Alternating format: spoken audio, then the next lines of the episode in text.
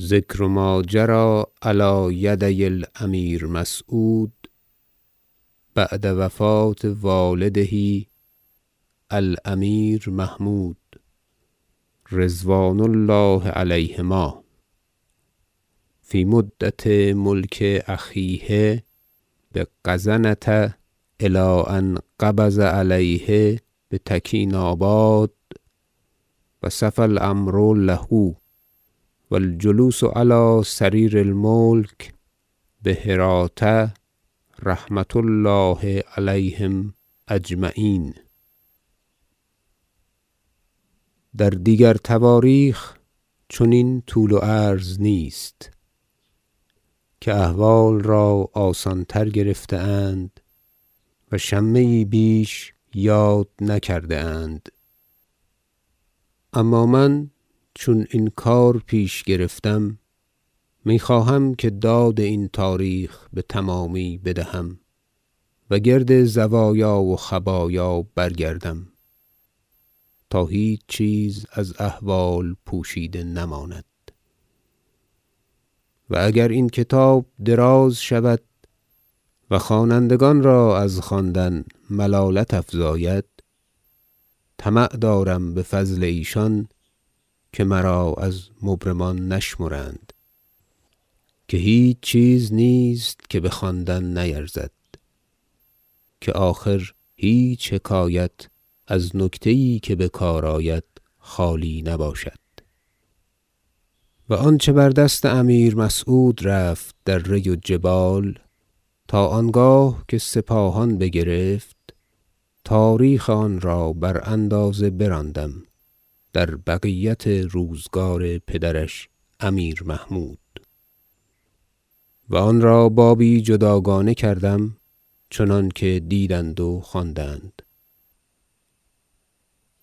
و چون مدت ملک برادرش امیر محمد بپایان آمد و وی را بقلعت کوهتیز بنشاندند چنانکه شرح کردم و جواب نامه یی که بامیر مسعود نبشته بودند بازرسید فرمود تا بهرات بدرگاه حاضر شوند و ایشان بسیج رفتن کردند.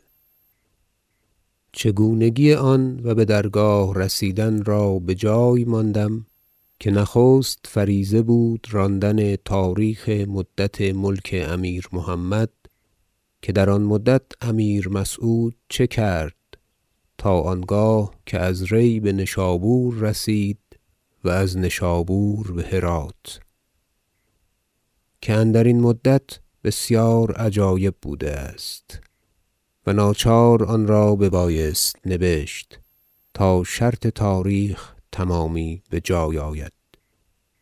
اکنون پیش گرفتم آنچه امیر مسعود رضی الله عنه کرد و بر دست وی برفت از کارها. در آن مدت که پدرش امیر محمود گذشته شد و برادرش امیر محمد بغزنین آمد و بر تخت ملک نشست تا آنگاه که او را بتگیناباد فروگرفتند تا همه مقرر گردد. و چون ازین فارغ شوم آنگاه بسر آن بازشوم که لشکر از تگیناباد سوی هرات بر چه جمله بازرفتند و حاجب بر اثر ایشان. و چون بهرات رسیدند چه رفت و کار امیر محمد بکجا رسید آنگاه که وی را از قلعت تگیناباد بقلعت مندیش برد بگتگین حاجب و بکوتوال سپرد و بازگشت. امیر مسعود بسپاهان بود و قصد داشت که سپاه سالار تاش فراش را آنجا یله کند و بر جانب همدان و جبال رود. و فراشان سرای پرده بیرون برده بودند و در آن هفته بخواست رفت. روز سه شنبه ده روز مانده بود از جمادی الاولی سنه احدی و عشرین و اربعمایه. ناگاه خبر رسید که پدرش امیر محمود رضی الله عنه گذشته شد. و حاجب بزرگ علی قریب در پیش کار است. و در وقت سواران مسرع رفتند به گوزگانان تا امیر محمد بزودی بیاید و بر تخت ملک نشیند. چون امیر رضی الله عنه برین حالها واقف گشت تحیری سخت بزرگ در وی پیدا آمد و این تدبیرها که در پیش داشت همه بر وی تباه شد.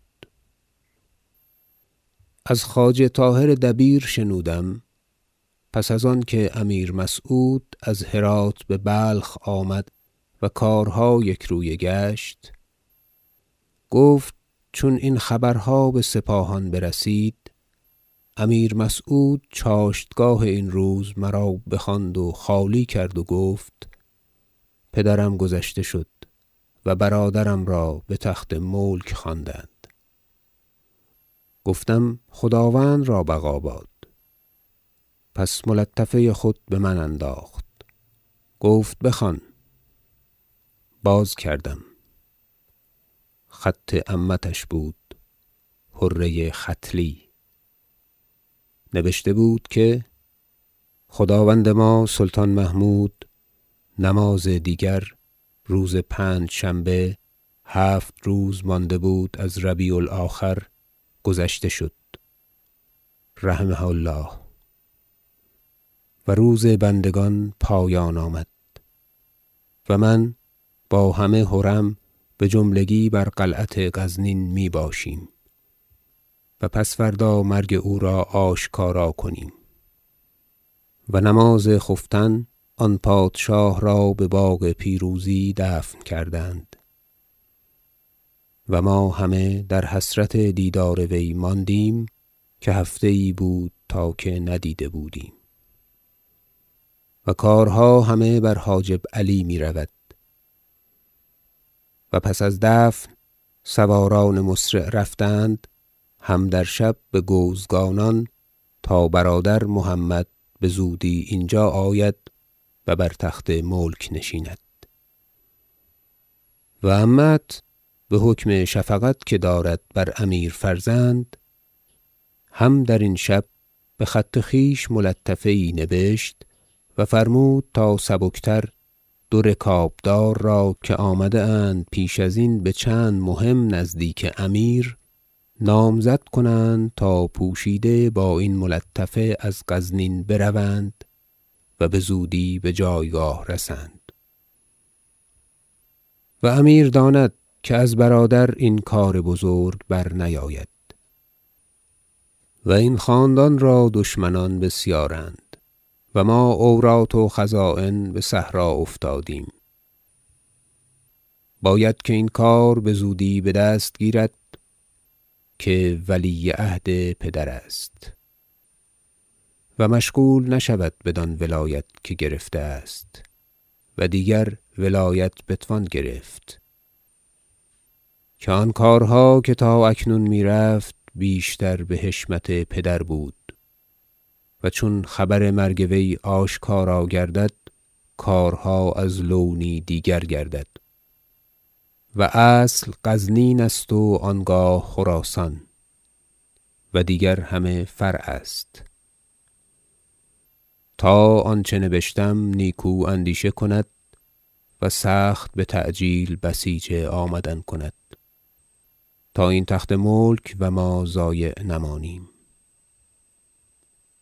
و بزودی قاصدان را بازگرداند که عمت چشم به راه دارد. و هر چه اینجا رود سوی وی نبشته میآید.